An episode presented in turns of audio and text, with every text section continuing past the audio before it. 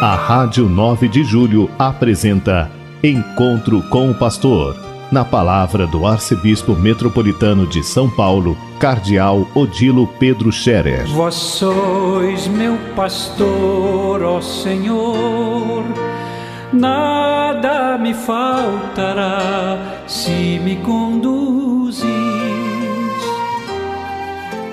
Queridos ouvintes da Rádio 9 de Julho, saudação e bênção para todos vocês nessa terça-feira, dia 17 de agosto.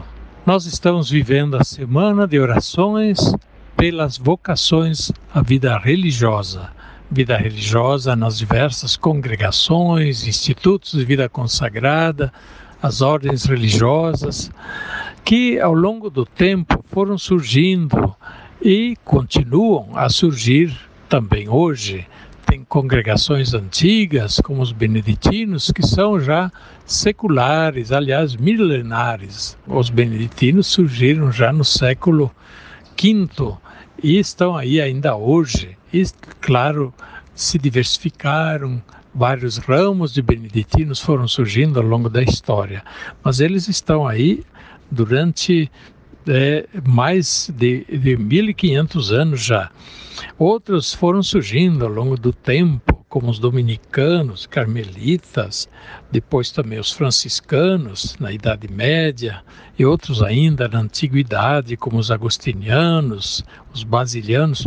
E temos as congregações mais recentes que surgiram no século XVI, como os jesuítas e tantos outros, vicentinos, mas temos também as que surgiram no século XVIII, XIX, XX. O século XX foi muito rico também o surgimento de congregações novas e também hoje estão surgindo congregações novas. As congregações, portanto, são é, muitas vezes são masculinas e femininas. Depois também tem leigos que acompanham os carismas das congregações, famílias, é, homens e mulheres casados que vivem a espiritualidade e a mística, por exemplo, dos franciscanos, dos beneditinos, dos carmelitas, dos dominicanos e assim por diante, dos redentoristas. São então os que chamavam antigamente as ordens terceiras e hoje se chamam as ordens seculares ou os institutos seculares também.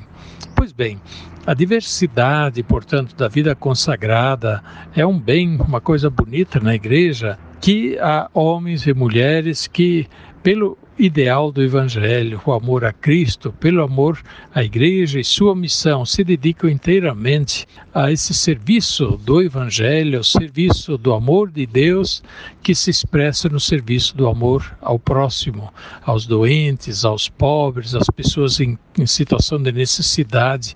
E ao longo do tempo, elas foram se diversificando mais e mais, porque as necessidades humanas nunca terminam. Mesmo agora, nós vemos quanta situação de miséria miséria, de pobreza, quanta situação de dor, de doença com essa pandemia, quanta gente morando na rua, gente passando fome, gente migrando por causa de guerras, perseguições, por causa da fome, por causa dos problemas econômicos. Então, a miséria humana não acaba. o sofrimento, as dificuldades dos irmãos não acabam nunca. E aí os religiosos e religiosas, sobretudo, são aqueles que estão sempre prontos para socorrer os irmãos por amor, por amor a Cristo, por dedicação a Jesus na pessoa dos irmãos e irmãs.